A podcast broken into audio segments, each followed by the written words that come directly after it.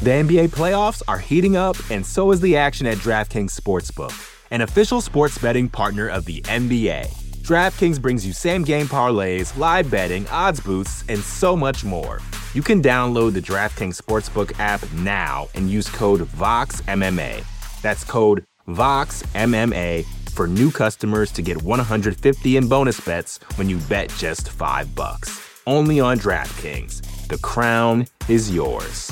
Gambling problem? Call 1 800 Gambler. Or in West Virginia, visit 1 800 Gambler.net. In New York, call 877 8 HOPE NY or text HOPE NY 467 369. In Connecticut, help is available for problem gambling. Call 888 789 7777 or visit ccpg.org. Please play responsibly. On behalf of Boot Hill Casino and Resort in Kansas, 21 and over. Age varies by jurisdiction. Void in Ontario. Bonus bets expire 168 hours after issuance. See dkng.co slash bball for eligibility and deposit restrictions, terms, and responsible gaming resources. You know how to book flights and hotels. All you're missing is a tool to help you plan that unbelievable travel experience. That's why you need Viator. Book guided tours, excursions, and more in one place. There are over 300,000 travel experiences to choose from, so you can find something for everyone. And Viator offers free cancellation and 24 7 customer support for worry free travel. Download the Viator app now and use code Viator10 for 10% off your first booking in the app. Find travel experiences for you. Do more with Viator. You're listening to the Vox Media Podcast Network.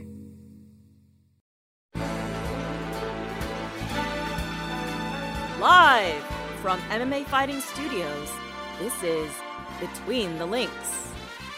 And now, your host, Mike Heck. The iconic voice of Esther Lynn welcomes you to a brand new edition of Between the Links. Hope you are all doing well this week. Yes, I know a lot of you were excited. We went live with video last week on the program. Not this week.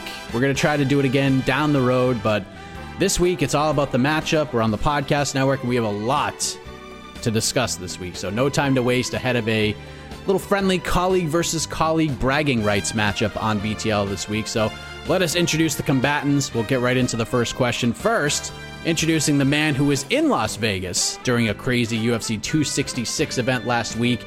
From MMAfighting.com, one of the grizzled BTL veterans over the years, the man who could do it all, Mr. Jose Youngs. Hello, sir. Welcome. How are you? Am I was I on the original show, like the first episode?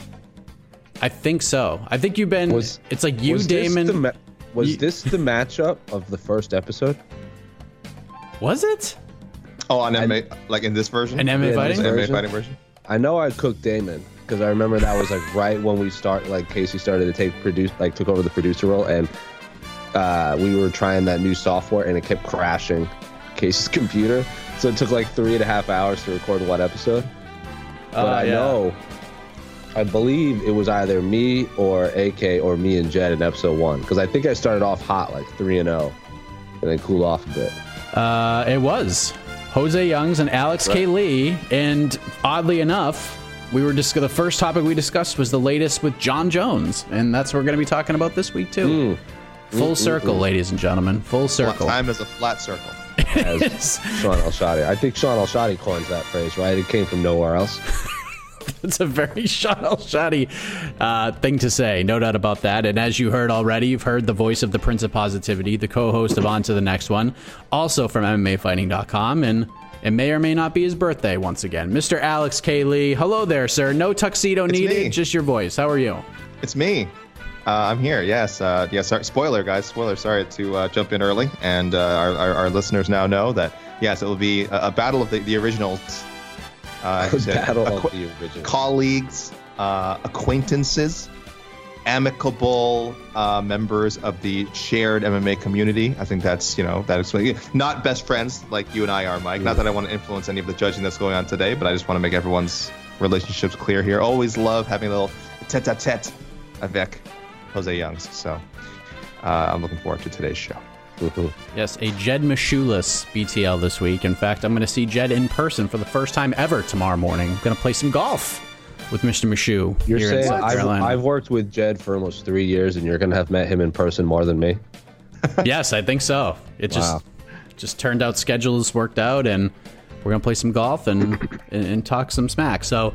Let's get into this thing. Let's talk about the biggest story in the sport right now. It's not a very good story, but Jon Jones, his latest arrest. This time he's facing charges of domestic violence, tampering with the vehicle. The police report was made public from the Las Vegas Police Department earlier this week with some pretty horrifying details and allegations, some some very scary and heartbreaking accounts of that night in Las Vegas after the Hall of Fame. And we of course reacted to the initial news of the arrest on Friday, but more has come out since then. Dana White has reacted to it on multiple occasions. Jon Jones is saying that this will now end up being the best thing that has ever happened to him and that he's no longer going to consume alcohol. It's just a lot to unpack over these last five or six days. So, Jose, let us begin with you. Your reaction to the police report, Jon breaking his silence kind of on Instagram stories, lifting weights, and just everything we've learned of these charges over this week. Well, I think I would have. A, I'm gonna have a little bit of a different.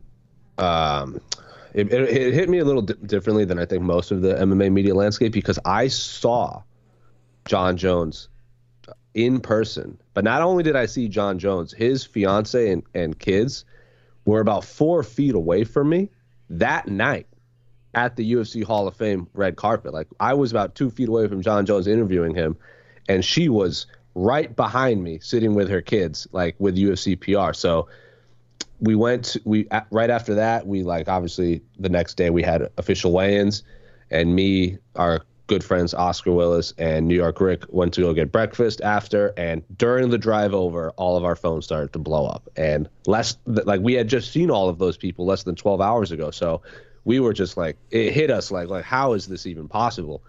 Uh, because I'm, I'm sure you guys watched the red carpet interview we did with them. Like jon jones is a very charismatic captivating individual and I, I think I've I've I talked to our colleague Alex Abs about this too. Like I saw her in person a few days ago, and like she interviewed Jon Jones after one of his previous transgressions, and he she said the same thing. Like he just does a good job of convincing you that this is all all of his troubles are in the past. Like he's done this before. Like he's a very like, you know, I think his phrase was like, I'm gonna do things more legally controversial. That's what he said on the red carpet, and then less than twelve hours later, he's getting arrested for domestic violence. So you, he he just does a really good job. I don't know if it's his PR person, his publicist, whatever, but he does a really good job of getting you to believe what he says.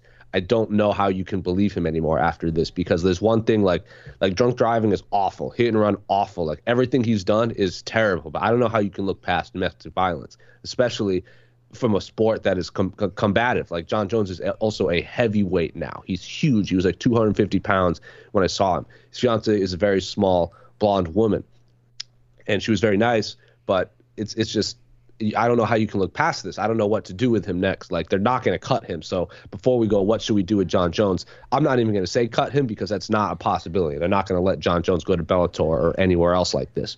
Uh, I I was I don't want to say horrified, but I wasn't surprised at Jon Jones's Instagram story because he has this very much like, oh, woe is me. Like his phrase, this is the best thing that ever happened to me, is like the worst thing you could like it's like outside of like I'm glad I did it. It's like the worst thing to say because he's not the victim. He his fiance was bloodied, the bedroom was bloodied, and his kids, his kid, his daughter is the one that said call the police. And you're saying this is the best thing that ever happened to me? That's stupid. That is the stupidest thing I could have like you could have said. That is the worst thing you're at for your first statement because you're not the victim. It's not oh God is testing me. Oh it's the alcohol's fault. It's your fault.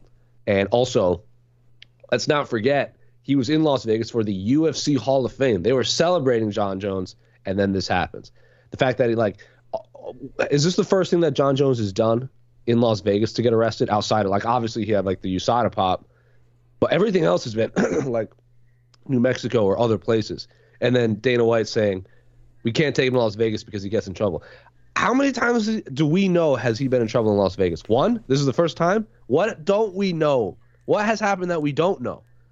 So it's it's it was disgusting. I can't. I don't know what. I don't know what. Like obviously, let the legal system play out, um, but it is absolutely horrendous. And it just it was already disgusting. But after reading the reading the report and seeing that it was his kid, that fine like because I'm sure we've all seen or known someone or seen at least even depicted in fictional like TV shows or books like in in ca- cases of like domestic violence like oftentimes one of them is afraid to speak out because they're afraid of the reper- they're afraid of the, their significant other.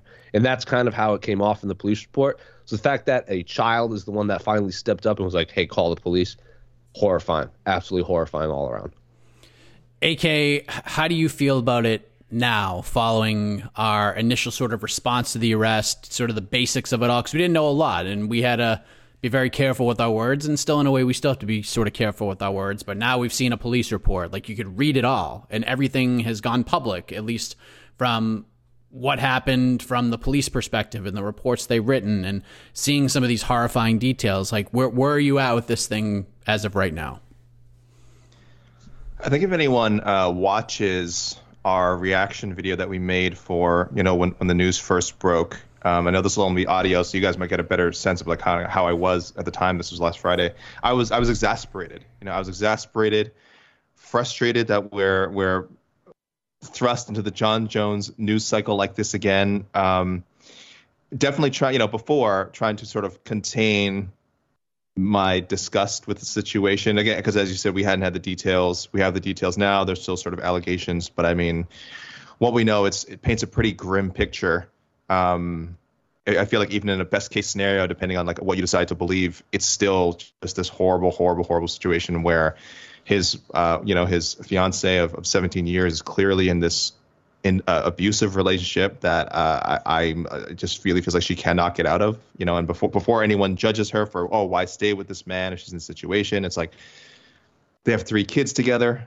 He's uh, he, he's clearly you know he's he's the breadwinner, and they've been in a relationship for 17 years. I, don't think any of us can even begin to unravel the complexities of of of uh of the you know the connection that these two have. So you know she might love him, she might not, she might hate his guts, but there's it's so so complicated, and I don't think any of them they're pretty private about. Uh, you know, we, don't hear from her a lot.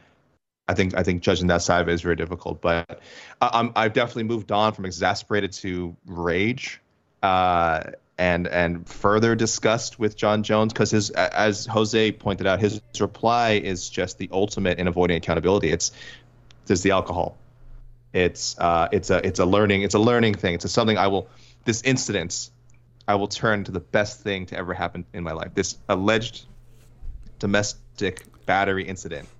I, I don't see how, how it could possibly become a, a, positive thing, but this is what he is, the statement that he has put out. Uh, what the devil means for bad, God means for good. So also again, as he often does in these situations, leaning on his faith, leaning on religion. Um, and I'm not judging religion as a whole. I'm judging how Jon Jones uses his faith as a as a weapon as a shield, as a way to protect himself and say, well, this is just another test that I will overcome. He's done this many times in the past. He's released similar statements, so this is nothing new.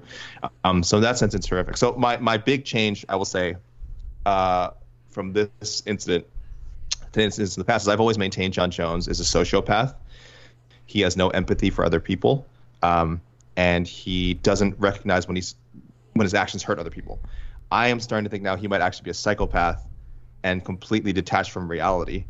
I, that might be the only way to explain his reaction to the news that has just come out. Again, allegations. The details are still, you know, we just have what we have in the police report, um, but it doesn't look good. And his reaction, I think, looks makes it all look even worse. AK, a lot has been made about how the UFC and Dana White has responded to all this. And Friday was more why are you surprised by this? This happens to, to Jon all the time. Vegas isn't for him. Just just kind of ripping Jon.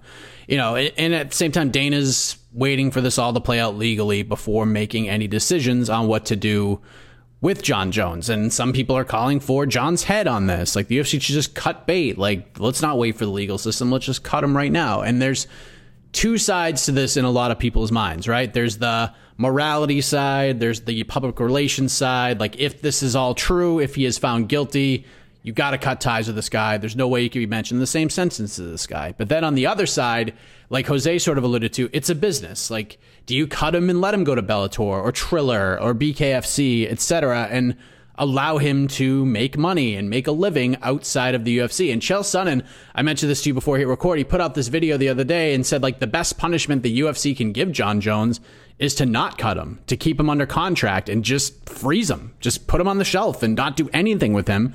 And he basically said like not to turn the pistol on Dana White for not making a decision yet because it is a business and he's got all these things to weigh out. So, AK, I know the hypothetical game is a tough one to play in situations like this, but if Jon goes to court, if he's found guilty, all of this stuff is proven to be true, what do you think will happen from a UFC pers- perspective? I I understand the the suggestion from Mr. Chael Sonnen that um you know if they really want to stick it to him, if they really want to punish him and send him a message, it would just be to keep him around and and keep him on their uh, on their payroll, not really getting paid, and uh, not allow him to again potentially sign with competitor and, and make a living as a fighter and what have you. But for me, I think I'm I'm looking past uh, what message they they want they should you know be trying to send to Jon Jones and just the message they should be trying to send out to the public. And so for me, I would like to believe if if uh, these allegations are substantiated that they would just cut bait that they that they would cut bait maybe even like I don't understand why they can't cut him during the investigation because you can always resign him I mean we've seen I don't want to say this has happened in other leagues because I know the NFL's famously bungled uh, several domestic violence cases so I don't want to point to them as an example but uh, I, I do think that you can you can the UFC has such a operates with such autonomy that they could cut ties with him. Hope, uh, sure, I should say hope. Assume that no one else will touch him while this investigation is underway. Maybe I'm wrong. Maybe I'm overestimating. Uh, you know, again, sort of uh, MMA promotions, but that yeah, he would be radioactive for however long this investigation is going on, and then revisit whether you still want to be in business with this guy because look, they are associated with ESPN now. ESPN is associated with Disney. There's this whole, and again, the ties aren't direct, but I feel like the, the optics of the situation, I think it would the UFC would send a very, very strong message uh, and sort of reinforce what they've said in the past, but haven't always stuck to that zero tolerance for domestic violence. you know, let's let's use Jon as an. It's from if you want to look at it from business more cynical way.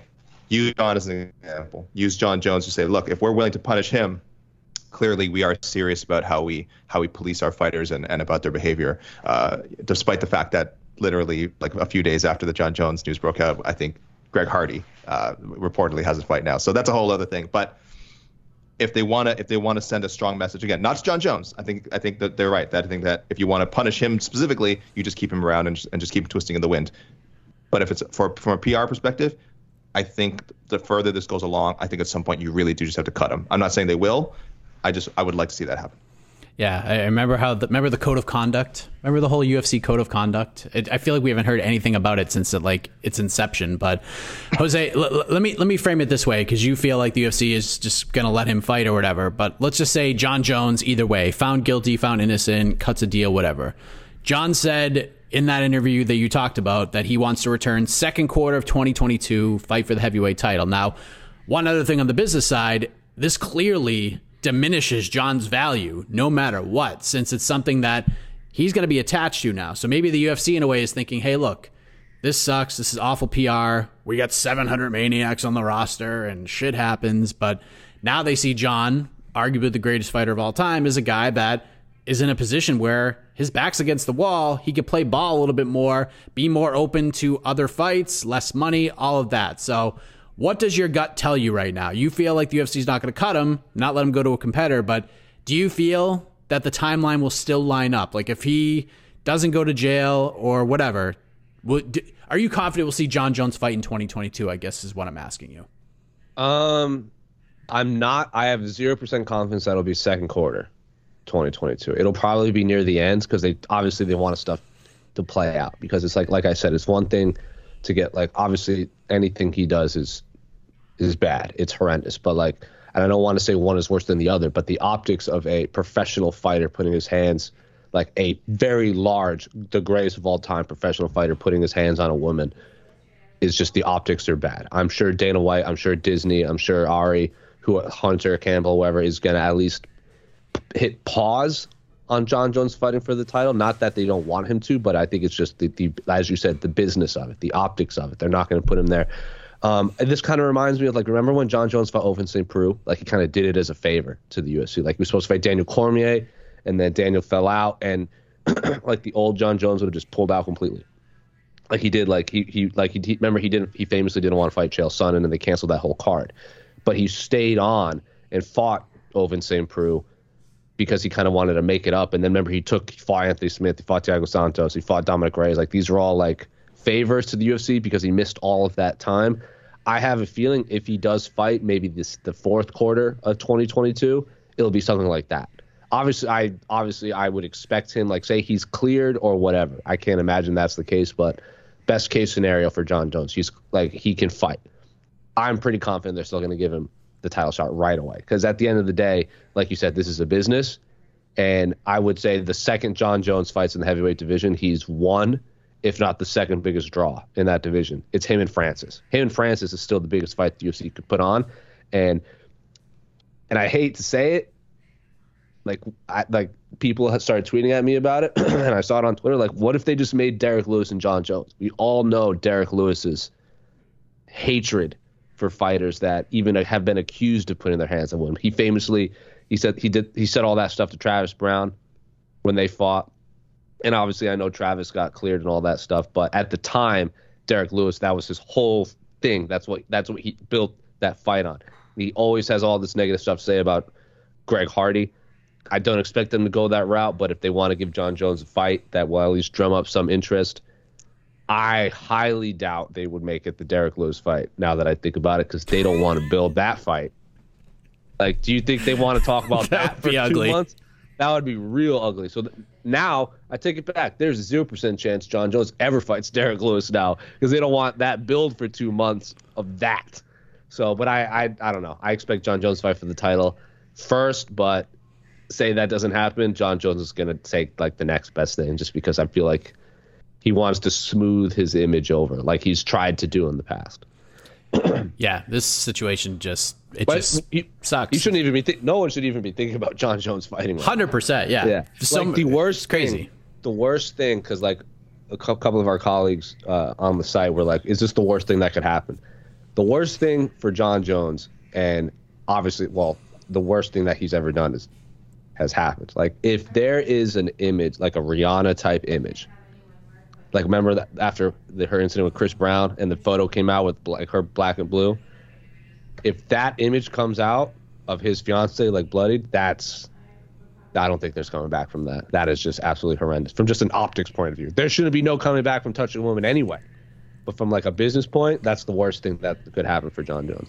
Yeah, if that image comes out, you cut his ass. Let him go to wherever he wants. If Triller wants to sign him and pay him a bunch of money, you let him. You let them deal with that headache. But again, all allegations still needs to play out in court. Clearly, Jon not doing himself any favors with the whole IG story thing. But I mean, maybe he has a PR team. If he does, he needs like a social media PR team to like you do not post anything and like let's be clear because there's not a, a soul on this planet who would be it's like you know what jon that's a great idea and I don't know her name, but I think she sat next to Jon Jones. Remember when he did that that press conference when he was like crying after the USADA pop? I think she was like right next to him. And then when I interviewed Jon before UFC 239 when he fought Thiago, you couldn't see her, but she was right there. I think that was like his publicist, less public. What do you call it? Like she was there to make sure he didn't say anything stupid. And I so I don't know if she still works with him anymore, but she's I've seen her many a time right there. She's basically like the angel on Jon Jones' ear, telling him to like don't say something dumb. Yeah, take his phone. Take his phone, and yeah, yeah don't even let him use his phone. Get right him now, a driver. But... Take his phone. Take his wallet. Take everything. Yep. Give him a curfew. Yeah. Give him, yeah. give him a, someone to watch over, like a handler, something. Like this mm-hmm. is again, and, and look, this is more you know more attention to him than than he deserves. Like I said, really right. You know, I I, I I'm sure people listening are like, well, we know we should of course be just concerned for his fiance, for his children. That's a whole other thing. They also need protection. They also need to be looked after. They need to be taken care of. They need some way to again either get out of the situation or find some sort of resolution. Again, I don't know all the details of the relationship, so I, I can't even. Be, I wouldn't even know where to begin. Um, but that that's the other side of the story that I, I you know we keep saying it and we, we we want people to to keep that in mind. There's another human being here, three and three other human beings, excuse yeah. me, the children who are involved, and I don't know what they're going to do, but I hope that they, again, that they get some sort of assistance. Someone's looking after them because this is this is far from over. It really feels like it's far from over. Agreed. And I know this is kind of a crappy way to start the show, but we're going to move on to and transition to more positive things. We're going to talk Sure. about a very exciting event this past weekend in Las Vegas, UFC 266, especially. Uh, just an instant classic main event for the featherweight title. But we will move on. The point for round one goes to. I give it to Jose Youngs, but I mean, just but I mean, it's it's not even a point that you really want, Right. but it just is what it is. It's worth discussing, and uh, The NBA playoffs are heating up, and so is the action at DraftKings Sportsbook, an official sports betting partner of the NBA. DraftKings brings you same game parlays, live betting, odds boosts, and so much more. Don't miss out as the NBA postseason winds down. And new customers to DraftKings can bet 5 bucks to get 150 in bonus bets instantly. You can download the DraftKings Sportsbook app now and use code VOXMMA. That's code VOXMMA for new customers to get 150 in bonus bets when you bet just 5 bucks. Only on DraftKings. The crown is yours.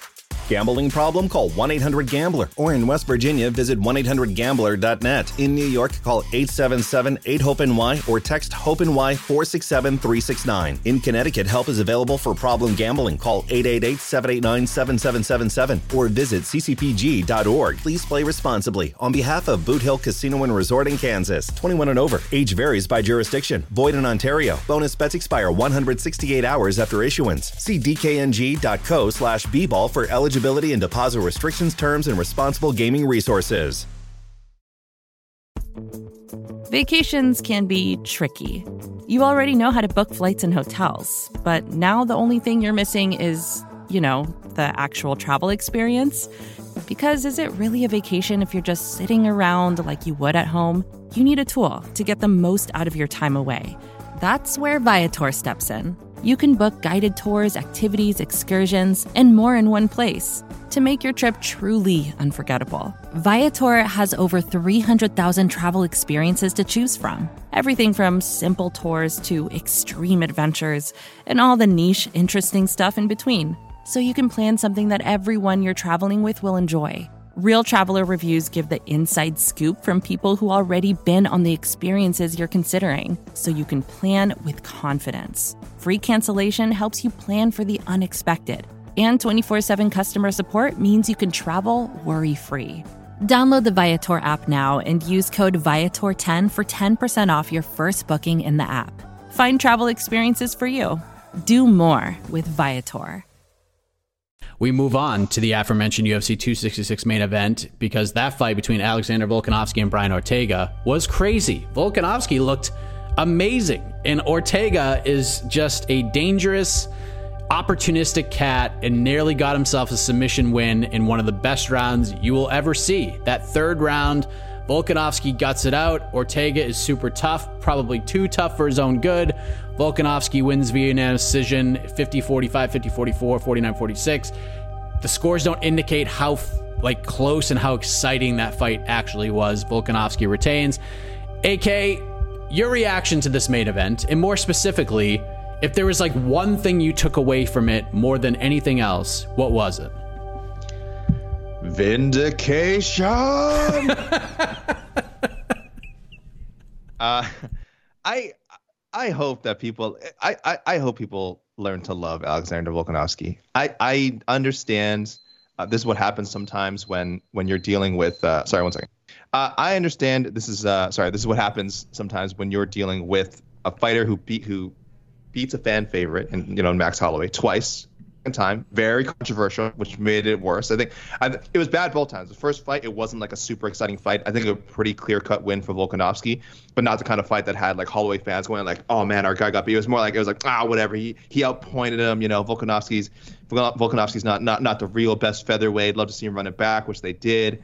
And in that second fight, the two the two biggest moments belonged to Holloway. He had the knockdowns in the in, in the first couple of rounds, and then, uh, but again, I think if you watch the fight, I think Volkanovski clearly won the last two, and the third is up for grab. It's a great fight. It's kind of an underrated great fight. I, I, it's a shame that it's more controversial than it is like people look back at it positively. It's like that's a really good fight. Um, so I, I after after that performance on on uh, Saturday, I don't know what more Volkanovski could have done to bolster his reputation. He was he showed how uh, dominant he can be technically. He showed he can face adversity. This was not an easy win by any stretch. He was almost finished himself a couple of times. Uh, Ortega just doesn't go away, uh, even though maybe he should have been. Someone should have made that decision for him uh, going into the championship rounds. But uh, yeah, and, and, he faced a guy who, who's very dangerous. Yes, someone who Holloway also pieced up, but I think a worthy a worthy number one contender. I don't think anyone could dispute it um, outside of him running it back with Holloway over and over again. So for me, vindication is definitely the key. I think Volkanovski does a great job with the media. I think he's got a good personality, so I hope people enjoy his as well. Um, I, it was great that he got to fight in Las Vegas uh, in front of a crowd. So so yeah, man, that, that that was the biggest takeaway with with with credit to Ortega and and and you know all the other tough featherweights. Volkanovski is the man and should be recognized as such. Jose, you were in Las Vegas. You watched it all. When that fight ended, I don't know if you were in the arena or not, but what, what, what was your biggest takeaway? What was like your number one thought coming out of that fight? That I think what Brian Ortega said at media day that him, Volkanovski, and Max Holloway are going to be like the like the three kings of that featherweight division. I was like, I don't like. Maybe you can throw in like a fourth person later on, but right now, those three are just operating on another level because Volkanovski won. But I said this like I think they said this in our preview show. Like it could be a fight where both men emerge as as like yes, technically one has an L on their loss on their professional record, but I don't know anyone that's talking down about Brian Ortega outside of the stupid trolls that have like no Twitter avatar on in, in the Instagram comments or the bots or whatever. But like that fight was unbelievable. If you want to tell me that's the best fight of the year, I don't. I'm not going to argue with you. If you want to tell me that's the best featherweight fight ever, if you want to put that like I put that fight right next to like the second Aldo Mendes fight for like featherweight fights of all time. It was absolutely spectacular. The arena was like the whole arena was like vibrating like during that third round. I have I can't remember a louder T-Mobile Arena than that third round. Like obviously there's like been some knockouts and stuff like that, but in terms of like like you hear like I'm not talking about a pop. I'm talking about like a continuous like everyone screaming as loud as they can for about 5 minutes. That is what the third round was that was that was an image where I've been I did almost all of the pandemic cards. So I got used to the silence. And there are obviously fights that like, oh, I wish this was in front of crowds, this was in front of crowds. But like in back of my mind, I'm like, I don't. It doesn't really. It's still a fight. It doesn't matter. That fight would not like the Volkanovski Ortega fight was the first fight that I watched post pandemic where I was like, God damn, I am so happy the fans are back because this would be awful with no fans. That fight was unbelievable. Both men emerged victorious. I I don't want to like I wouldn't hate down the line if they ran it back because that fight was epic. Anytime you get a fight of the year, I want to see another fight because it was just so good. I want to see adjustments that Brian Ortega can make. So it's not going to happen. Obviously, he's not going to get the Holloway treatment where he gets the immediate rematch. But say Brian Ortega strings together two more wins and Volkanovski's still the champ, wouldn't hate it. It also makes me more interested to see another fight with Brian and Max. And but Brian needs to take a break. He's absorbed a lot of damage his last three fights, and he's had time off between there. But that's because of injuries and various other things. So. 10 out of 10 fight, fight of the year, round of the year. If you want to argue that it's the greatest round in UFC history, I won't argue that either. I feel like with everything that happened the previous day and what we talked about in round one, that fight like was sort of the vindic like AK said vindication for why we love this sport so much. Like yeah, there's some hiccups and there's some bumps in the road, but once in a while, a fight like that comes along, a round like that comes along, and you're just like, damn, this sport is just awesome. Despite some of like the negative things that can happen, this is why we watch. This is why we spend our Saturday nights watching fights, things like that. And it's great to see a guy like Volkanovski who kind of like flip the switch to to a heel and talk trash, try to get in his opponent's head. And one thing people have been saying about Volkanovski, Jose, over the last year, 15 months or so, is like, man, this guy is really good. He gets blamed for the Holloway decision, which which makes no sense, but a lot of people like and Jed says it all the time, like he might be the best featherweight in the world. Hell, he might even be the best fighter overall in the world right now. They just don't know. And maybe he is. And it's not it's just not being talked about enough in terms of where Volkanovski should be viewed in those conversations. But after Saturday night, Jose, are you willing to say can you put a number on it? Top five, top three? And I know it's super subjective with rankings, especially this kind of discussion, but is Alexander Volkanovski a top three, top five, pound for pound guy in the world right now? I'd say top five, but it'd probably be around the five or four mark. Uh, I think his two win, like again, his wins. He has like wins over two of the greatest, the two greatest featherweights of all time. He has two over Max, one over Jose Aldo. Those are the great. Those are one and two. I think we can all agree with that. I know Conor disagreed, but who cares? Um, those wins, though, as the Aldo fight was dominant, and then the Holloway fights were competitive, but he didn't put him away. I'd still put him probably five. If you want to tell me six, that's fine too. But he's clearly top ten. He's clearly top seven. I have said forever. Like I know a lot of people on our site disagree. I still had Volkanovski number one in my personal rankings as a featherweight. I know a lot of people would still put Max number one and Volkanovski number two, or like I think Casey Leydon had Volkanovski number four. Four. Like that's, yep. That's as that's as expected. Yep. That's as expected. And then like a lot, I still put in my mind, I still put Charles Oliveira number one lightweight because in the end of the day, I think wins and losses matter in a sport. And if you are the champion, you are number one. Just do I think the 2007 Patriots were the best football team in the world at that year? 100%. But they lost. they are number two. They came in second. You cannot rank them number one in the in the 2000 I know Mike would probably disagree, but you can't argue with wins and losses. So I had Volkanovski number one, and I think this cemented him. Max Holloway is just the second best featherweight in the world right now because he doesn't have 10 pounds of gold with him, 15 pounds of gold with him, or whatever, however it weighs. So top six, top five, and are we? When you say pound for pound, are you including women in that right in that list? It's a however you want to present it. I'd still put Kamaru number one, and then like Amanda and Valentina would have to be up there too. But if you want to tell me Volkanovski is, I think obviously with Khabib and Jon Jones not being in that conversation right now, it would probably you'd have you'd have to include Volkanovski and Israel Adesanya, uh, Charles Oliveira, Dustin Poirier, like all those guys. So yeah, I would probably put him five, five or six somewhere, but easily in my mind, number one featherweight in the world right now. AK, you we've done many of show BTL or you know even like the even like the, the, the year prediction that we did uh, for on to the next one, like all these predictions we were going to do. And one of the things you said is like Alexander Volkanovski, in essence, is going to get the praise and the shine that he deserves. This is going to be like the year that people recognize who the hell that man is. So in terms of like the pound for pound conversation after a fight like that, I know he only fought once this year because of the long layoff, but are we ready to throw him into this discussion? The pound for pound great, top three, top five. Where do you have him right now? Uh, yeah. Well, first of all, apparently, you know, uh, uh, even a blind squirrel can find a nut. So uh, I'm glad that I somewhat predicted that uh, he'd be getting his flowers. I still, I mean, look, we still need to see the aftermath. I, I, I, I was a little, I thought the like the reaction to the, the decision being read for him. I mean, people knew he won; it wasn't controversial. But like, I feel like he was still less popular than Brian Ortega. Maybe I'm reading again. Uh, Jose, you probably had a better read on that. I still feel like Ortega is like the more popular guy for whatever reason. But um, so I, I don't know. I don't know if his reputation changed. For me, I already had him fourth. I had him fourth uh, behind Usman number one, uh, Izzy number two, and Ngannou number three. That's probably not going to change because of this fight. So, so I, am probably the highest on Volkanovski out of anyone, I guess, along with Jose. Um, so yeah, so it doesn't change that much for me, and I'm just looking at our our consensus pound for pound rankings. We have him fifth, so behind the names I mentioned, and Dustin Poirier. So I don't know. I don't know how much gonna. I always wonder, uh, guys. I always wonder how much a close fight affects someone's pound for pound dominance, you know, reputation. Because I think, uh, you know, the one reason, let's say Anderson Silva, a lot of people had him above, you know, GSP for a long time, depending who you ask, because he was so dominant in his fights. Uh, for me, the appeal of GSP was the, the, vulnerability that he showed, the depth of his division, um, and the fact that he was sometimes in danger in his fights and was able to, you know, turn it around and, and still, you know, win win in a definitive way, but always seemed vulnerable. So Volkanovski, I don't know if I, you know, necessarily compare him directly to GSP like that.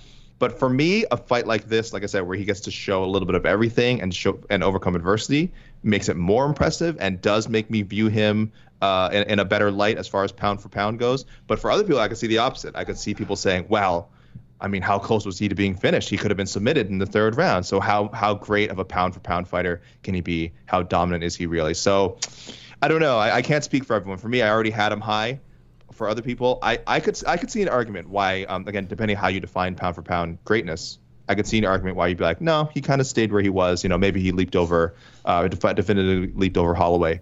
But uh, even then, I'm sure there are people who won't who won't uh, give him that designation. So, um, yeah, I think I, I'm I'm kind of I'm kind of hedging here because again, me personally, yes, top five pound for pound guy. in general, I don't know if he's made a, an airtight case that he should be. Yeah, and it's it's what, what threw me off like the whole week before that fight it, and all of this because there was Dana White had already said like Holloway's fighting Rodriguez November thirteenth, and you know from all accounts for like six seven weeks that fight was not done um, or even close to being done for a number of reasons. And then with this fight on the doorstep, literally the day before is when ESPN reported and we confirmed it that it was happening. And I was just like, why? The timing of all this, the date it comes out, like when it's happening, it makes so little sense to me to even have this fight happen, especially when Volkanovski's coming out and saying, like, I don't want to wait that long. I want to get right back in there. He's talking about maybe going up to 155 to stay active. And we have this fight we have to wait for on November 13th between Holloway and Rodriguez. It just makes no sense. They should just pull this fight and just do the third fight between Volkanovski and Holloway. Just put it in, put it on the books for February or March. That's a main event. That's a fight everybody wants to see. But kudos to Volkanovski. Happy to see him finally get a little bit of a kick in the respect department. It's been deserved for a long time. I really want to see that third fight between Volkanovski and Holloway. In terms of high level martial arts competition, quote unquote, Jose Youngs, that is the fight I want to see. I'm so fascinated by it. And I, I want to see them fight every weekend. I want to see 12 fights from those guys and just see how different it would be and the adjustments that are made. Just unbelievable stuff. But more on UFC 266 coming up next. The point for round two goes to the Prince O Positivity, Alexander K. Lee, the man driving the Volkanovski train since day one. Thank you, Alexander Volkanovski. That's this is a shared point with Alexander Volkanovski. Alex, the, the, the, the Alex has got to stick together. Yeah, I was gonna say. Yeah. Alex Savage, you get a third of the point too. So I know. all Look, she's Alex's. a she's a bully. If she just wants, if she like messaged me and said, "Just give me the point," I have to give it to her. She's a, she's a real bully. I don't know if people know this about her. Like she's Okay. cool. She is cool. Like I know we do call her Cool Alex, uh, and not just because we have to. She is cool, but um, she's she's a bully. I'm just saying. Did Like, I, don't. did I on a on a real quick tangent of cool Alex? One time we were in Las Vegas. This was in our FanSided day, and we had all our bags lined up to check in outside the T-Mobile Arena, and it's all like very expensive camera equipment and like lu- like various like bags and stuff. And this homeless guy like walked up and straight up bent over to try and steal someone's camera, and cool Alex just like got in his face. He's like, and she's just like, what? And the, and the homeless guy was just like, huh, and just like ran away. Like she like scared him away. that guy was lucky. Yeah, so Okay. you should ask you should ask Alex about that. That's it's I I'll never forget that how like five foot one Alex Savage like punks this very tall homeless man from stealing a bunch of camera equipment. I hope That that is dude. hilarious. I hope that dude turned his life around after because he, you know, what I mean, I hope that like he realized how close he came to death on that day, and like, Oh, and then yeah. said, okay, I'm gonna, do, oh my, I'm turning it all around. Oh my god. Oh, yeah. yeah. Maybe maybe Alex Savage needs to talk to to other people in, in those types of situations. But Yes. I'm not going to mention it. Jon Jones, life coach. There you go. let's uh let, let's get to the other big story coming out of UFC 266. That's right. Despite everything Jed has said over the last year, Nick Diaz Oh. made the walk to the octagon once again. It actually happened. Took on Robbie Lawler, and the way I approached this fight was I'm going to be completely open minded. I have no opinion. I have zero expectations. It's just two guys fighting. And going in with that approach, it was a much better fight fight than I thought it was going to be. Like Lawler looked real good, landed big shots on Diaz. Nick, early stages, I was like, oh boy. But then Nick started returning, started peppering shots. He was active. It seemed like he was getting loose and more comfortable in there. It had been a long time since he had been in there. Lawler drills him in the nose in the third. Nick goes down in a heap, and then he was just like, I'm done. Lawler avenges the loss from 17 years ago. Nick didn't get badly hurt. No one got badly hurt. So I think, all in all, this was about as good of a, a result as we could have had for a fight like this. They had a nice moment at the end, and there you go. So, Jose, let, let me let me present this question in, in a way, and I'll let you expound upon it. If you could describe Nick Diaz's performance in one word, what would it be and why? Hmm. Confusing. In the sense that I don't know how to feel about it. Not that he confused me with his performance. Because in one aspect, when they announced this fight, I was obviously very hyped for it. Anyone that follows me on Twitter knows I've been literally tweeting about this fight since like the inception of Twitter. like I've been asking for this fight for almost eight, like at least eight years.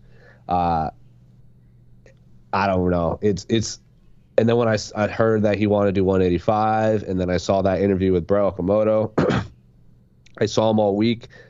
Uh, I was around his team a bit. It just I felt like gross wanting this fight. didn't feel like Nick wanted this fight. didn't feel, sound like Nick was in a good space. Uh, it didn't look like Nick was in a good space. He kind of looked kind of soft. Obviously, you all saw that video of uh, him like shadow boxing and like the in the fighter photos and everything and the B roll. I it just didn't look great. And then he, I saw and then I saw him walk out and I don't know. Just I me and our friend Oscar were like, this is gonna be one way traffic through five rounds. Like you gotta assume Robbie's just gonna piece him up and just like decapitate the man. So I feel weird in the sense that Nick clearly didn't want to be there, and then you saw like Jake Shields, his teammate, say like, "Oh, he wasn't ready," and this and that, and then you heard his comments after saying, "Oh, I don't know who made this fight. I had this coming the whole time, and like I I had this coming to me." But then like I I had a lot of like the actual fight, like the actual athletic p- portion of the fight. I had a blast watching that fight. The crowd went nuts out, after outside of that third round between Volkanovski and Ortega. The crowd loved every second of Nick Diaz, Robbie Lawler. Like it is exact like if you would have told me that that like a year ago that this fight was going to happen and both fighters were going to show up like ready to throw down, that's pretty much the fight I expected. Like not like do you remember a, a moment Robbie Lawler took a step backwards? I don't. But did you remember like a moment Nick Diaz got like seriously hurt outside of like the the, the fight ending sequence? I didn't. I was watching that fight uh, with Oscar and one of the UCPR people. Like we got sat next to each other on press row, and we were both just like this the whole time. Like, like people that can't see it, like we were like kind of like moving and like like it was, it was so fun to watch in terms of a fist fight. And then the and I, I remember after the first round, I'm like, there's no possible way they could keep that pace up for five rounds. Like they just, there was never a lull. They just threw punches. How long did the fight last? 12 minutes? Around there, yeah. That, they threw punches for 12 minutes. They threw punches and kicks for 12 minutes straight. That's almost a, a three round fight. So I had a blast watching that fight, and then Robbie Lawler won in a way that I didn't expect him to win, but I did I did predict him to win. But Nick was really I thought Nick was competitive in that fight after taking such a long layoff and not looking great. And then and it just reminded me of a comment that Gilbert Melendez said. Like Nick is just a fighter. Like he doesn't need a camp. He can just go in there and survive. And I think that's why fans like Nick the Diaz brothers because like Volkanovski and Holloway and all these guys, like they are extremely high level martial artists, but they fight to win the the win the fight. Like they are fighting to win a sport. And Nick and Nate Diaz, they fight to survive, like in life. Like that's the only reason they're MMA fighters. And that's what I saw in there. Nick Diaz takes like that whole everyone says like it wasn't a good showing by Nick. I think that fight personifies Nick Diaz. Takes six years off, comes in semi out of shape, didn't want to be there, and he's still competitive against Robbie freaking Lawler. The dude is just a fighter. He doesn't need a camp. He can go in there and just fight to survive like he's been doing his literally his whole life. So that's why I say confusing because part of me, I'm like, ah, Nick didn't need to take this. He clearly doesn't want to be there. I don't want anyone to do. I don't want anything to do things that will that in a violent things if they don't want to or feel obligated to do. But then in the middle of it, I having so I had so much fun watching that fight. So to answer your question, I would use confused, but only confused by how I feel about watching the fight, not by the performance Nick Diaz did. Well said. AK, what is your word and why? Uh, enough, and not in a negative way. Not in a negative way. Not as in, oh, I've seen enough. I don't want. I mean, as in, I thought Nick Diaz's performance was good enough that I kind of still want to see him keep fighting.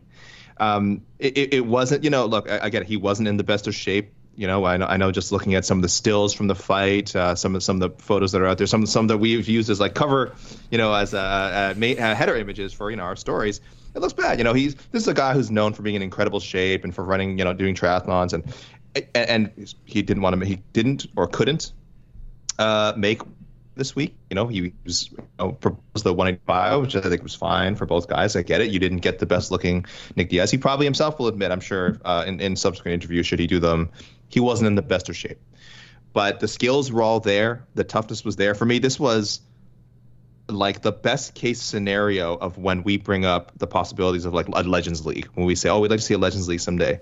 This for me was a preview of what that could be like. It was it was two guys who again they've both fought well. They both fought as they you know as we have seen them fight throughout their careers. Even though Lawler was supposedly washed going into this fight, despite the fact that his losses are to very very good uh, high pace welterweight. So people wondering, could Robbie pull the trigger anymore? Maybe not against guys like Neil Magny, maybe not against guys like Colby Covington, but against someone who's a little bit, again, closer to him in age, closer to him in fighting style, you're going to see the old Robbie Lawler.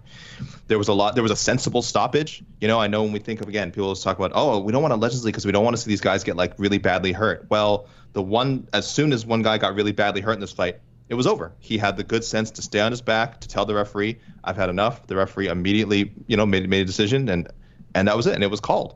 And that that's good. Like that's a good thing. I know people. I don't want to hear people use the word quit. He it looked like he got his nose broken. I know this happens two or three times a fight card, but I have no problem with a fighter if they get their nose broken saying I'm done. I think I don't think I want to go through with the fight anymore, especially when I'm fighting Robbie Lawler and I'm going to get hit in the nose 50 more times. And there's a lot of respect. There's a lot of mutual respect after. I loved the embrace after. You could tell it, it was genuine. Um, so this for me is like all the elements that you'd want to see should again a, promotion actually implement some sort of Legends League. So it was it wasn't peak Diaz. I, I I'm I'm actually glad. I know everyone. I know he's saying he wished he'd fought Kamaru Usman. I think that would have been a terrible, terrible fight. That's not a fight that I want to see anytime soon, unless he you know fights his way back into shape, fights his way back into contention. But facing another guy that he fought 17 years ago in a rematch, I thought it was, gosh, it's such a weird word to use for MMA. I thought it was charming. I, I thought the way it played out was was really enjoyable. So my word is enough, as in yes, that both guys did more than enough to make this, I think, a fight that was that they shouldn't regret that it was booked, and that I want to see them both keep fighting. What do you think, Jose? Are you like, did you leave? And, and let me just throw a couple things out there. Um, one, I've never spoken word one to Nick Diaz, but I have spoken to, a couple people close to him. It seems like he's not done. Like he wants to keep going. And I know Ariel Helwani mentioned on the MMA Hour yesterday, there's some things that went on behind the scenes that may come out in regards to Nick in this fight. So we'll wait and see on that. But seems like AK is is good about seeing Nick fight again. I know some people are like, nah, that was good enough, but and Jose, we talk about this all the time. I know we can't make that decision. I'm not asking you to make that decision here at all, but yourself, the guy who supports high level martial arts competition, the fan, do you want to see Nick Diaz back in there? Does that idea excite you, or were you left with, if this is how it ends, I'm cool with that? Oh, if this is if Nick Diaz never fights again, I would have no problem with it. Like it was a really entertaining fight. He went out on his shield. He went out like as AK said, like when when people were calling like oh a coward oh he ta- oh he cow- chickened out I was like that's nonsense. To do like and also like his knee might have given out underneath him. Like people keep, keep pointing out that too. So if Nick Diaz goes out like that I have absolutely no problem if he never fights again. I don't know his monetary situation if he needs to fight to make money or this and that. I don't know.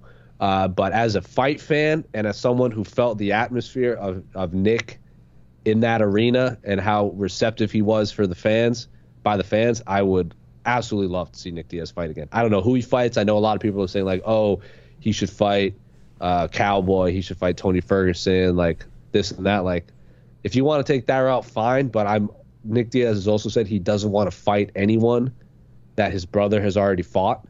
So I, that takes Cowboy right out of the equation. So it's not going to happen. He's not going to fight Masvidal. He's not going to fight any of the like. He's not going to fight Leon, any of those guys.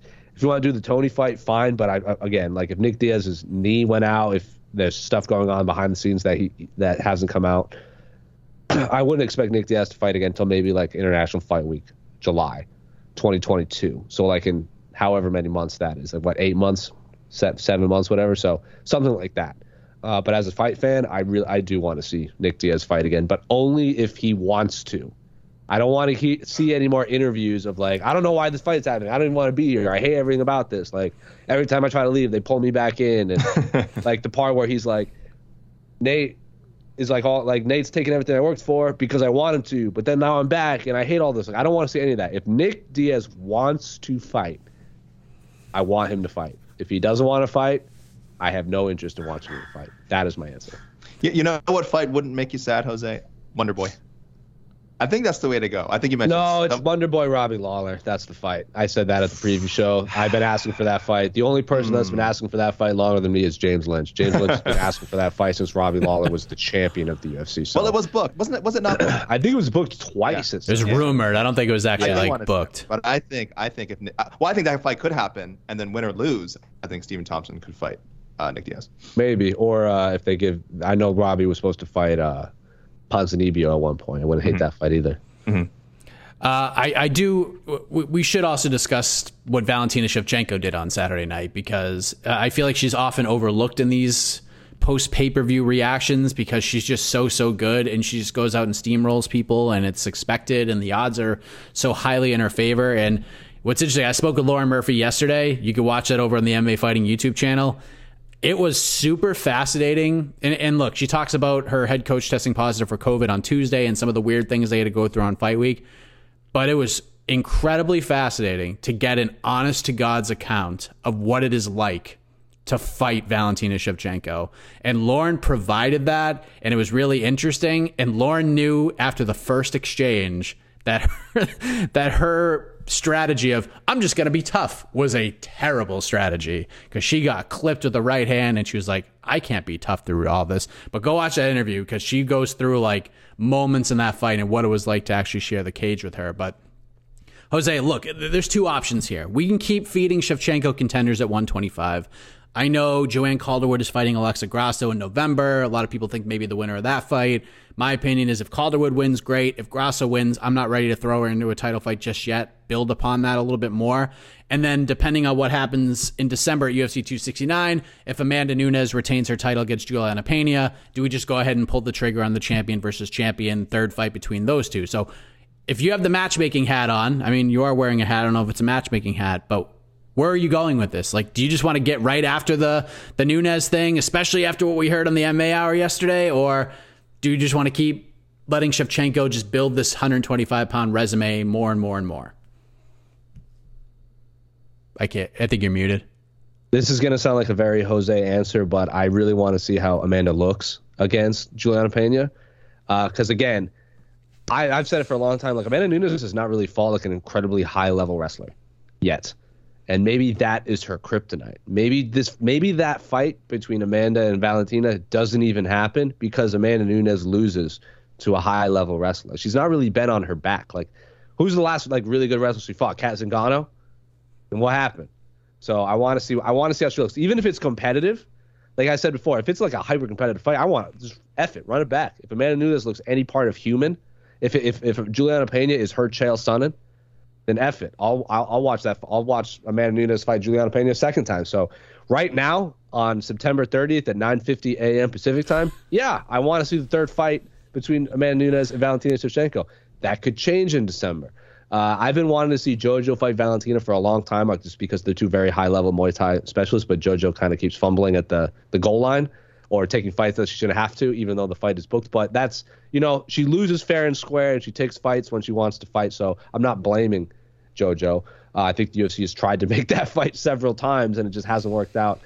I really enjoy Alexa Grasso's fighting style. Uh, she's I think she's every bit as durable as Lauren Murphy, but has incredibly fast hands. And I think she's been in a lot of fights that I think are overlooked uh, on undercards because of things that have happened later on in the fight. Like her fight against Carlos Barnes in Mexico ruled. Her fight against Karolina Kowalkiewicz in Chicago ruled. Her fight against Maycee Barber ruled.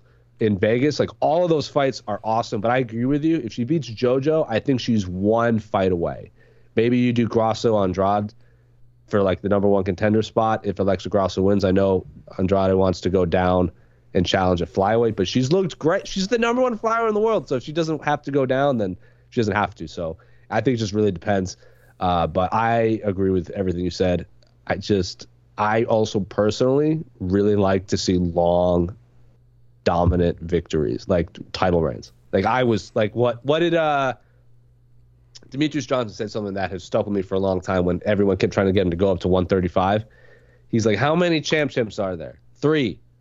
You know how many people have the most title defenses in UFC history? One. there can only be one. And I was like, that is a very good point. So I ever since you said that, it's kind of made me rethink these long dominant reigns. And Jared Cannonier has also said, like, my goal is to win the belt and fill up all the rubies on each side.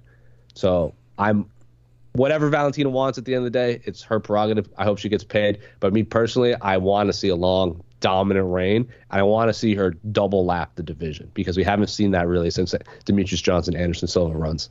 Yeah, I, I, I love asking the question like, can it be done? Can it be done? How can this person yeah. do it? And yeah. I feel like we try to find ways, but then Valentina I, just goes right into that fire and it changes the, the, the question right away. I believe back after the I don't think you guys heard it because it was like off camera after the press conference. I believe she's the first fighter to fill up one side of the belt of rubies because they don't retroactively give you rubies. So like Jon. Jones doesn't have like X amount of rubies, or Amanda Nunes doesn't have X amount of rubies. So I believe Valentina is the first one to fill up one side. AK, Otno fans and listeners know your thoughts on this already. Yeah. You're ready to pull the trigger, but mm-hmm. especially after hearing Shevchenko on the MMA hour yesterday, being kind of un-Shevchenko like, like throwing a little shade in there. I'm not going to say it's a heel turn, but she she She's went after it. Did that enhance it even further? Is this did this change it from this is what we should do to this is a no brainer? Nah, nah. For, for me, it doesn't. No, no, because I was already very high on that, and and and I don't like. Like I said, she's playing the game. She's playing the game. I don't know if she necessarily believes, you know, some of the things she's saying about, uh, you know, Nunes kind of feeling like she like I kind of got away with one in the second fight. Um, I, I really there's two things I really want to see happen besides the third fight happen. I'd love to see people go back and rewatch the second fight. I again I could be wrong. Maybe people are way more on the ball on this. One, that fight is just not good. It's such a it's a dull fight. It's with respect to you know close technical battles. It's just a fight where a lot of stuff doesn't happen. Um, and the other idea that that it was somehow a robbery is just absurd. I, am not, I have no issue with people saying uh, Valentina Shevchenko won. That's fine. But you know, guys know I have, I have, a pretty tight definition of robbery. Like it has to be like, oh, clearly, watch that fight. So little happens in that fight that if you're telling me either fighter like ran away with it, you're you're you're just not making an objective statement. It's just not true. So that's the other reason I want to see them fight again. Is just put those first two fights in the past. And uh, look, the the third fight could be just as dull, but at least it'll give some people something new to talk about. Because I'm so tired of that second fight um, being brought up in without any like proper context. It's just bizarre to me. But um, I, look, I, I I'm also fine with her staying at flyweight and just continuing because this is like sneakily one of the better booked divisions in the UFC. I know people think it has no depth because there's such a dominant champion at the top. I disagree. I think it's actually a really a pretty good division, and I think it's been getting better every year. And it's been booked to keep moving. Like it keeps moving, moving, moving. They keep finding fights for the veterans. They keep uh, signing promising uh, prospects who, again, unfortunately, the timing's just a little off for them to ever, you know, maybe um, challenge Shevchenko. I feel like a lot of them are, are a few fights and maybe a couple of years off. But otherwise, it's a really kind of intriguing division from top to bottom. I actually really like flyweight. Um, the other tough part about it is there's two high level gatekeepers um, in the the top contender spots. Jessica Andrade and Katlyn Chookagian. Like those two, I feel like beat everybody else. We talked kind of about featherweight. I'm not saying Andrade Chookagian are on the like the Holloway Ortega level, but I do feel like those two are a cut above every other name at 125. So that that's what makes it so tricky. So uh, for me, I want I want to see them just do the uh, third Nunes fight if the timing works out. If Nunes um, has a convincing win over Pena, and let the, let 125 kind of keep shaking itself out uh, and and get sorted because. Um, I feel again, win or lose against Nunes, she can always go back, make that fight happen, and uh, she can keep continuing her quest to to you know maybe surpass the most successful title defenses in UFC history. it's just so fun to watch Valentina fight too. It's just really amazing to to see how effort it's it's effortless, but it's not like it just looks that way. And she's just so damn good. And uh, I don't, yeah, whatever she does, I still think that they're gonna wait on that fight. Like if Nunes, I don't think Nunes has a lot left to give in the sport, nor should she have to give a lot more. Um, so maybe like December 2022 last fight in Nunes's career, we do it one more time, and then she moves on, and Shevchenko can either be the champ champ or she goes back and keeps defending 125 uh, at the 125 pound title. But 266, memorable card for sure. One of the best of the year. A lot of MMA to look forward to this weekend. That's where we're going for round four. The point for round three goes to goes to Jose Youngs. Jose Youngs two to one. Great battle. Another day is here, and you're ready for it. What to wear? Check. Breakfast, lunch, and dinner? Check. Planning for what's next and how to save for it? That's where Bank of America can help. For your financial to-dos, Bank of America has experts ready to help get you closer to your goals. Get started at one of our local financial centers or 24-7 in our mobile banking app. Find a location near you at bankofamerica.com slash talk to us. What would you like the power to do? Mobile banking requires downloading the app and is only available for select devices. Message and data rates may apply. Bank of America and a member FDIC. Mother's Day is around the corner. Find the perfect gift for the mom in your life with a stunning piece of jewelry from Blue Nile. From timeless pearls to dazzling gemstones, Blue Nile has something she'll adore. Need it fast? Most items can ship overnight. Plus, enjoy guaranteed free shipping and returns. Don't miss our special Mother's Day deals. Save big on the season's most beautiful trends. For a limited time, get up to 50% off by going to BlueNile.com. That's BlueNile.com. And let's quickly talk about this weekend because tomorrow, it's Thursday as we record. So on Friday, little afternoon show for Bellator MMA. We actually get to see a live European Bellator show. No tape delay, no nothing. Michael Venom Page versus Douglas Lima, the main event, the rematch from a few years back. And then on Saturday, UFC is back at the Apex, UFC Vegas 38. That one is headlined by Thiago Santos versus Johnny Walker. So, AK, let's begin with you. The UFC has a much more interesting card top to bottom. No doubt about it. Top to bottom, this isn't even a conversation. Who has the better main event, though? Is it Bellator with the Lima MVP rematch, or is it Santos versus Johnny Walker over on the other channel?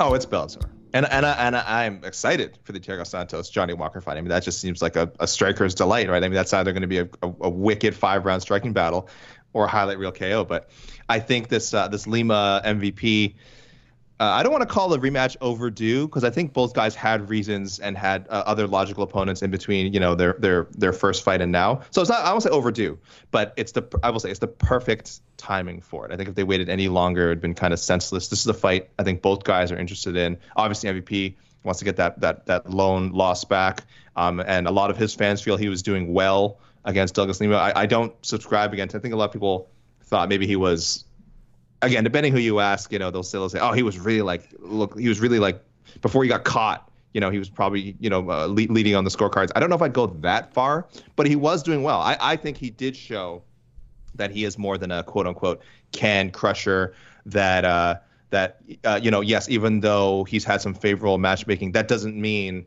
that he's not skilled enough to fight the Douglas Limas of the world, to fight the top welterweights in Bellator. So I'm glad he's getting another shot to prove it um, it's a it's a it's a winnable fight for him. Like I think Douglas Lima is great. I think we always talk about him as one of the most overlooked guys at 170 just because he doesn't fight in the UFC. But I also think that uh, that I think the skill gap between him and MVP is not as large as people think. So I'm r- super intrigued by that main event. Um, again, I'm gl- I'm glad it's finally being done. Is it only a it's only a three rounder, right? Yep. So that's that does ding it a bit. That does ding it a bit but I will give uh, the edge to Bellator here, and I'll say I'll say it comfortably just because I think the storyline makes sense. I it's I love that it's happening in London. This is such a this is such a great uh, you know marketing move for for Bellator. This ha- you you need to have uh, big Michael Page fights in London. So this had happened in like Uncas in glamorous Uncasville, which we all love. It would have been fine. This for me takes it to another level, and that's you know probably the la- the last thing that puts it over um, Saturday's UFC main event for me. So I'm gonna I'm gonna give the tip to Bellator here. Yeah, I mean, what uh, did? Can you make an argument for Santos Johnny Walker Jose over this fight? I, I feel like this Lima MVP rematch is right up your alley. Yeah, I mean, I'll play devil's advocate because I'm a huge MVP fan and a huge Lima fan. I was actually in attendance for their first fight. It was the first. It might have been the last Bellator card I covered for MMAfighting.com. It was the same day as Rose Andrade, so like everyone else went to Rio and I went to sh- cold, like rainy sh- Chicago. But that card ruled because, like, let's not forget, Lima MVP was the co-main event.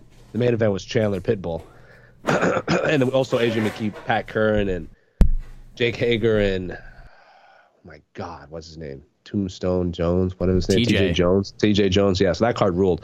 So I've been asking for this fight for a long time in general. Uh, but I will play devil's advocate, and I, I, so take that for take that for what it is. I do agree with almost almost everything AK said. Uh, three round fight for MVP Lima is a huge ding for me. Their first fight was a five round fight because again that's part of the welterweight Grand Prix where every fight was five rounds because Rory MacDonald the champion, was in there. I want this to be five rounds, and uh, uh, an individual named Ross McCafferty, who I believe is a reporter over in the UK, or I don't know his exact uh, job over there, but he's like from Scotland. He lives in London And he tweeted at me when I was talking about this, and this is this is the exact phrasing for this card taking place in London. Doesn't seem like there'll be much of a home crowd for MVP. It's a shame. This fight is not well marketed. It is a top heavy card. It is not very well priced at all. Even the worst seats in the house are 80 bucks. You think they'd cut prices down and go for a packed crowd? Half empty arena isn't going to be a good look. Now, this is someone that has his boots on the ground in London. He's saying it's not even going to be a home crowd fight for MVP because it's going to be an empty arena. Maybe they cut the prices down. You know how a lot of fighters, the Bellator does a lot of those things where like the local fighters are like the is like the amateur regional scene and they can sell tickets to fill out the arena.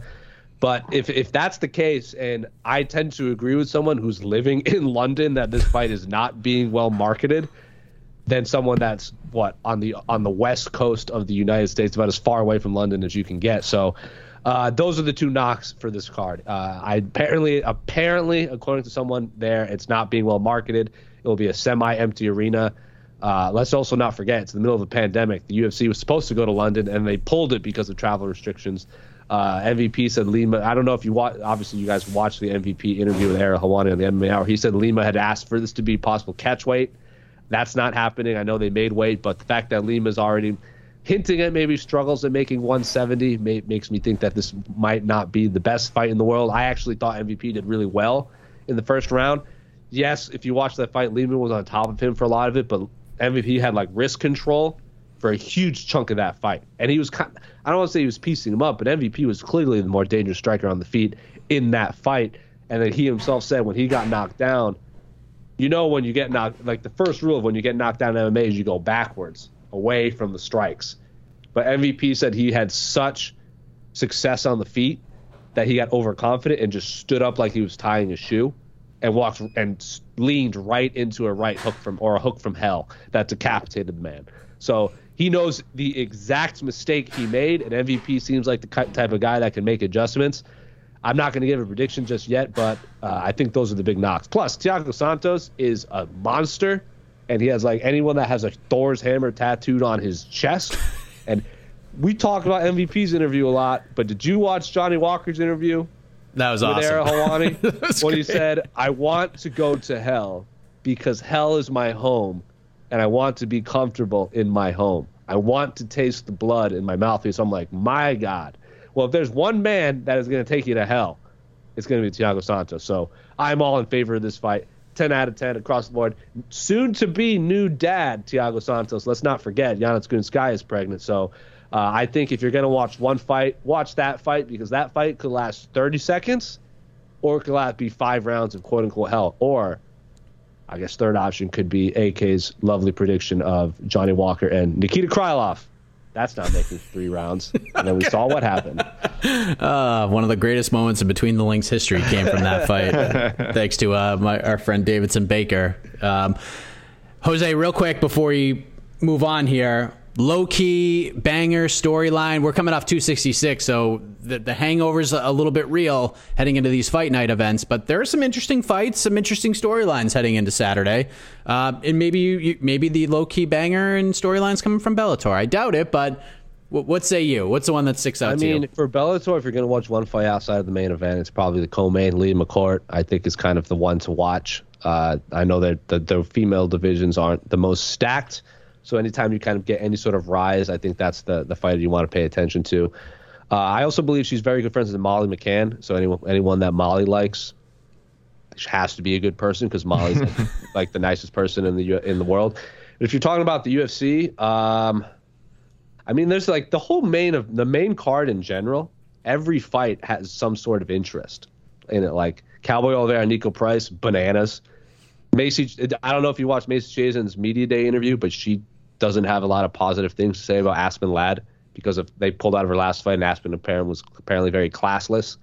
Uh, so anytime there's a fight with some sort of heat, especially between the ladies, I'm very excited for. Alexander Hernandez is psycho. Uh, prelims though, the the the retirement fight. Betch, go ahead. I'm gonna let AK Lee talk about that fight. Oh, pour one out. Pour one yeah, out. I'm gonna let AK Lee bring that one up. Antonina Shevchenko. So we're gonna see uh, Valentina back in her corner. I know, Mike, you've interviewed Casey O'Neill a few times. I know she's like one of the people to watch at flyweight. Antonina Shevchenko has oddly enough become a gatekeeper for no reason outside of her last name. Like they give her these high level prospects or people that they want to like use the Shevchenko name to kind of bounce off off of, which is whatever. If that's your role, she's still getting a high level fighter. So pretty much every fight on this card has at least some sort of intrigue for me, even if it's just one fighter. Uh, as as I think Jed Meshew has said a few times, and I've said a few times, there's a lot of Wikipedia pages, a lot of Wikipedia pages on this card. So the UFC card is fun. Uh, and I'm glad Thiago Santos versus Johnny Walker is a five round fight. So if you're to pick one card between the two to watch from the beginning on, the obvious answer is the UFC. Like, that's just no brainer. AK, you know how, especially on the matchmaking show, my relationship with Antonina Shevchenko is. It is like an emotional yes. roller coaster. It's up and down. She, I, I don't know, even like to bring her name up. Yeah, it's it's it's it's tough. And then you know, I'm like, all right, she's finally got over that threshold. Here we go. Now she's gonna go, and then she loses her next fight. She gets submitted by Andrea Lee, which is there's no shame in that. Andrea Lee is a very talented fighter. But now we're we're back to where she was before, and she's taking on Casey O'Neill, who's a, a, hell of a fighter. But that's a great fight under the radar. Not a lot of people are talking about it. But what's yours? What's the low key banger, low key storyline that's that's not getting enough love in your opinion? Oh well, I am just so interested. Well, again, I I'm a little disappointed this isn't on the main card, as as Jose brought up. This is Bethe Correia versus uh, Rosa. I'm probably over accenting that. Uh, I'll say Karol Rosa is like the well, this is this is Bethe last fight. This is presumably her last MMA fight. She has announced it as her last MMA fight. Uh, her fight with I think this was supposed to happen in uh, not her fight with Karol Rosa, but I think she was supposed to fight uh, Wu Yanan, and I think that was supposed to be her last fight. And then did she kind of get released? But then the UFC agreed to give her one more fight. Yep. There's a lot of work that went into making this fight happen, and I would like how can you bury this? As, it's not even the featured prelim. This is this is uh, this is a legend. Okay, I know we. Exa- I know. Listen, uh, she has become, you know, from her early days as being sort of this heel foil to Ronda Rousey. That's a long time ago. Since then, she has become almost like an Artem Lobov type, like cult figure, um, as far as her toughness and her ability to somehow still keep getting high-profile fights, even though her she hasn't always had the most success inside the cage. Her her her dancing skills, which would make Bob Fosse blush. I mean, it is. there's so much like to appreciate about her she she's she's carried herself pretty well, and like I said, ever since the Rousey stuff, which was just everyone's flinging heat here and there, all over the place, she's carried herself pretty well in interviews, and I think she's been a good, pretty good ambassador for the sport. So I I wish that this fight would be a bit higher. Um, so it shouldn't even be a deep cut. I I would. I mean, you could put Alexander Hernandez and Mike Breeden on the prelims. I know they like Alexander Hernandez. I don't know. Uh, otherwise, it is a pretty strong main card, as, as Jose mentioned. So some really, a couple of the weird to look out for uh, Alejandro Perez and Johnny Eduardo have not been able to fight for a long time. Probably, you know, COVID nineteen related travel slash visa issues and all that. Uh, this will be Johnny Eduardo's first fights in like over twelve hundred days. He's forty three years old. He's close to his entering his like twenty fifth year as a professional MMA fighter. So Johnny Eduardo is back, people. He's not retired, and he's fighting another guy coming off a long layoff in uh, uh, Turbo Perez. So that's a fun one. And then I want to point out one more oddity on the uh, Bellator card. I'm really interested in uh, I need sorry, Elina Kallionidou, who is this? She's a 22 year old fighter from Greece. Uh, she's had two, like several kicks of the can with Bellator. They brought her in when she was like 19 she lost two fights. They released her logically. She went back, won some fights, came back to Bellator, has lost her next two fights. She's 0 4 in Bellator so far. I think she's being set up with an opponent that she should be able to defeat. So this will be this is deep on the on the Bellator prelim. So that's one. I want to see this young lady, very talented young fighter, uh, get her first Bellator win. If she doesn't, if this is 0 5 in Bellator, then uh, you know maybe it's just it's just not meant to happen for her right now. But um, yeah, that's one fight to look out for. Elina Kallionidou and Petra Kastkova. AK digging deep. Real deep. Digging deep. Super deep. You're like digging in d- dig into another country right now, AK. And uh, all the way to Greece. All the way to Greece. And because of that, you have tied things up. It is two to two. We head to the knockout round. Such a shocking development here on BTL. One question, one minute for each competitor. They have no idea what this question is. They will discuss amongst they will discuss their thoughts on this question, and then after that, I will award the winner we're not going to call anybody in because we just don't have that kind of time. We don't have that kind of. We're not on video. It's not that big of a deal. So, um, Jose, we'll we'll go with you. You know, you, we're going to give you the champion's prerogative. I believe you're the last person to uh, between the two of you to have a victory on the program. So I will allow you to uh, to dictate. You want to go first or pass it on over to AK? I can't. What I? Oh, you got to unmute. You're muted. Yeah. So I, I'm gonna pass it on to AK because I know if he was given the champion's prerogative, he would have wanted to go first anyway. So since Always. it is A, since it is AK's birthday, Always. happy birthday, AK. You Oh, I thank you. That is my reasoning. Not competitive advantage at all. I'm doing this for AK. What a gift. AK, I'm not gonna. Uh, I know when it comes to these questions, you get a little nervous, you get a little anxious. You're like, No. what, is it going to be a door question? Is it going to be put myself in the perspective of a different fighter?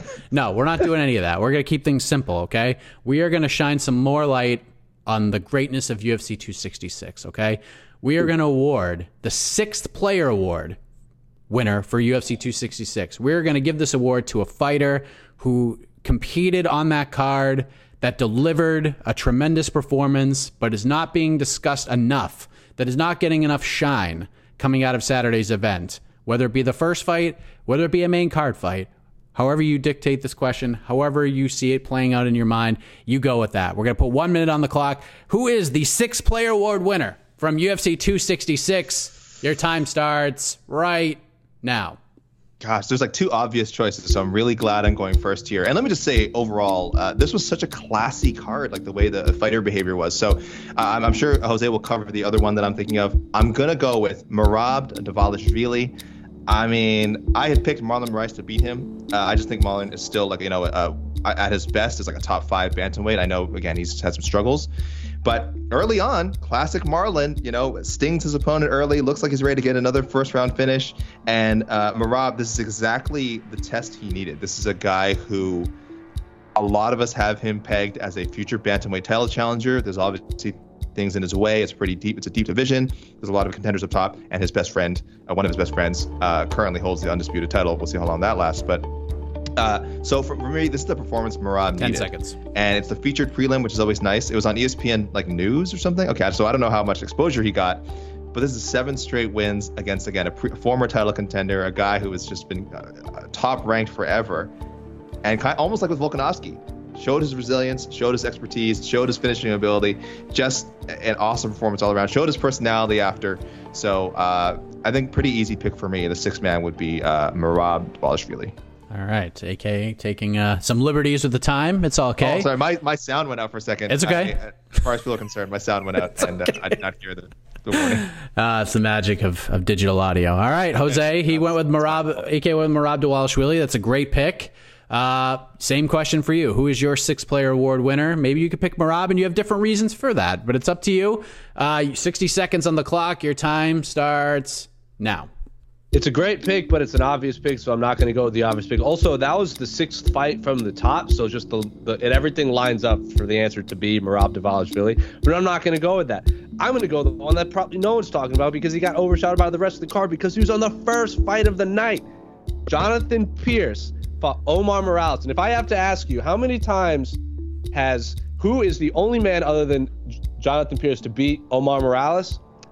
That's right, you guessed correctly. Giga Chikadze, who's on an absolute tear. How many times has Omar Morales ever been finished in his entire life before Saturday night? Zero. He went to a decision with Giga Chikadze. Jonathan Pearce submits him in the in like what the second round in a very exciting fight. It was very, a lot of fun scrambles. Walks into the back. None of the microphones even work, and no one seems to care. And he just goes, "Oh, you know what? Take your time. You guys are doing. You got a, you guys got a long night ahead of you. Let's get all the bugs out." So you know what, Jonathan Pearce, I appreciate you for understanding the plights of the media backstage. Also, Mike, you were there. People ask me what one-way traffic is in an MMA fight. Watch Joe Lauzon versus Jonathan Pierce. Joe Lauzon basically just big brothered him into a into a TKO victory, and then Joe Lauzon hasn't ever fought again. So, congratulations, Jonathan Pearce. You have back-to-back wins over Kai Kamaka III and Omar Morales. And I didn't even think you were UFC talent after fighting Joe Lauzon. So you are my sixth man because you proved me wrong. You're very respectful to the media backstage, and you st- stopped a man who went three rounds with Giga Chikadze. Congratulations, Jonathan Pearce, on a on a second UFC win. My pick was more attached to AK, but it's Ray Longo and Matt Serra. They actually get to to share this award because if you just need a pick me up, if you need a boost in life, I want you to go watch the corner of Merab Dvalishvili between rounds one and two in that Marlon Moraes fight, and you will be you will go run ten miles. If you've never run ten miles before, you will go run ten miles because between Ray Longo and Matt Serra, I was jacked up on Saturday night after listening to that corner. Uh, but we heard it. We got Merab, we got JSP. Excellent arguments from both ends, but now I got to pick a winner, and this is the worst part of the gig. But technically, as you know, there really isn't a winner. We just play and debate. But the winner of colleague versus colleague BTL is the man with the backwards hat, Jose Youngs. He gets it done digging deep with JSP. No one else would have done that. Just no, nobody else would have done that. AK, it was a You know, wonderful They wouldn't. guess. They wouldn't think to. They You know why they can think shouldn't. Because now we have a podcast on MMAfighting.com called I Got Next, where they can meet the next wave of talent in the MMA. And if they the want to plug. inter- if they want to see Merab talk, then go. They can tune in Mondays and Wednesdays on the MMA Hour. What a MMAfighting.com What a for all of your professional. content. This is why you're my colleague. This is why when I think of colleague, Jose Young's one of the first faces that comes to mind. There you go. What That's a right. professional. All right, Jose. I know you got things to do and places to go, but before you before you leave, thirty seconds, my friend. Talk about whatever it is you want to talk about, good, bad, and different, MMA related. Go. I'm not talking about anything MMA related. I'm going to talk about. Listen, Mike, this is a very important day for people in Boston. I swear to God, if the Seattle Mariners make the playoffs for the first time since 2001, and the Red Sox are on the outside looking in, I might burn down a house. like, there's no reason why we should have 90 win. Like, we're playing the Orioles. Hey, if we lose today to the Orioles, and we don't make them because then we have to go face the Nationals, who also aren't very good. Like the listen, the the ML, the baseball gods are laying this up for us to make the playoffs and shut out the Mariners again. Did you know, AK? Actually, no. Of course, AK knows this. The Seattle Mariners have had the longest playoff drought in North American professional sports as of right now. They haven't made the playoffs since Ichiro's rookie year when they won 116 wins and then they lost in the ALCS. Yeah, they haven't won since. They haven't made the playoffs Insane. since. Not for lack Insane. of trying. They have a good team. They're gonna make the playoffs next year. They're just not this year. The Red Sox should make the playoffs and then they get swept in the first round because that's what's gonna happen. But I swear to God, if the Mariners break their streak and it's on the Red Sox expense because they can't beat the Orioles and the Nationals, I'm gonna light a house on fire. It's oddly enough the 10 year anniversary of the day that the Red Sox and Terry Francona parted ways oh. after the Red Sox lost their season finale to the Baltimore Orioles and missed out on the playoffs. Yeah, but the Orioles were really good that year. They were good down the stretch. They were the spoiler of all spoilers. Um, They were.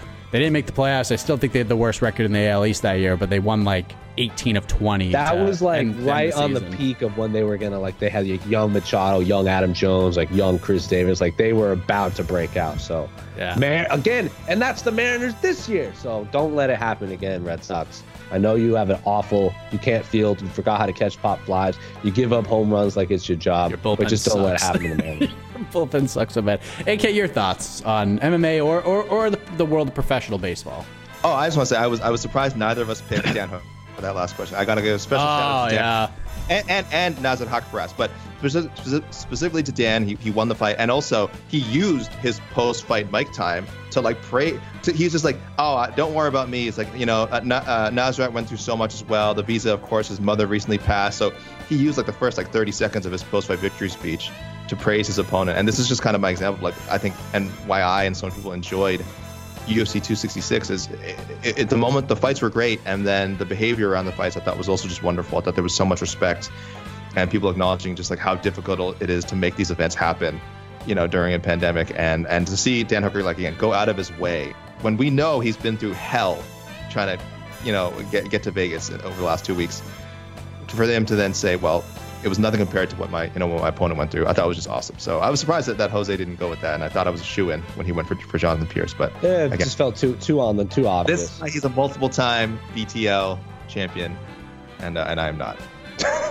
AK, you are a multiple time champion. Go I back in the archives. You are. You are. I mean, technically, I've won more than once, but I think like I've never. You know what? Who cares? This isn't about me. Congratulations, Jose. That's true. And, and everyone else. And I hope I hope all of our baseball teams make the playoffs. I'm going to a game. I'm going to a game Friday night, and uh, fingers crossed, uh, the, the Jays got to beat the Yankees to stay so, alive. So you can watch the second place winner for the American League MVP. Yes, I'm not going to argue with that. I, I think the Ohtani stuff is crazy. I don't. I, I Yeah. don't see. The Blue Jays. I don't Blue see how he Jays, can't be the MVP. The Blue Jays terrify me. I've been saying that for like three years. They Vlad Jr., Vlad Jr., Bo Bichette, George Springer, and Cavan Biggio is going to have to get his act together. But Jay's that's Jay's got a bad team. Jay's got a bad bullpen too though, so I'm, I'm suffering the same stress. yeah, bullpens. Bullpens are everything, man. Bullpens are everything, especially in September and October. But that'll do it, everybody. BTL is in the books. Thank you for listening. We appreciate it very much. Uh, don't forget this weekend, fight coverage galore on MMAfighting.com. We got the preview show coming up on Friday for UFC Vegas 38. We got your Bellator results and all that coverage. We'll have a pre-fight Q&A, People's Pre-Fight Show before UFC Vegas 38, post-fight show, all that good stuff. And of course, AK and I back on Sunday for another episode of On to the next one. But until then, we'll see you next week right here on Between the Lines. Good night, everybody. You're listening to the Vox Media Podcast Network. The NBA playoffs are heating up, and so is the action at DraftKings Sportsbook, an official sports betting partner of the NBA. DraftKings brings you same game parlays, live betting, odds boosts, and so much more. You can download the DraftKings Sportsbook app now and use code VOXMMA. That's code VOXMMA for new customers to get 150 in bonus bets when you bet just 5 bucks. Only on DraftKings. The crown is yours. Gambling problem? Call 1 800 Gambler. Or in West Virginia, visit 1 800 Gambler.net. In New York, call 877 8 HOPE NY or text HOPE NY 467 369. In Connecticut, help is available for problem gambling. Call 888 789 7777 or visit ccpg.org. Please play responsibly. On behalf of Boot Hill Casino and Resort in Kansas, 21 and over. Age varies by jurisdiction. Void in Ontario. Bonus bets expire 168 hours after issuance. See dkng.co slash bball for eligibility and deposit restrictions, terms, and responsible gaming resources. More to dos, less time, and an infinite number of tools to keep track of. Sometimes doing business has never felt harder, but you don't need a miracle to hit your goals. You can just use HubSpot because their all in one customer platform can make growing your business infinitely easier. Imagine this high quality leads, fast closing deals, wildly happy customers, and more benchmark breaking quarters. It's not a miracle, it's HubSpot. Visit HubSpot.com to get started today.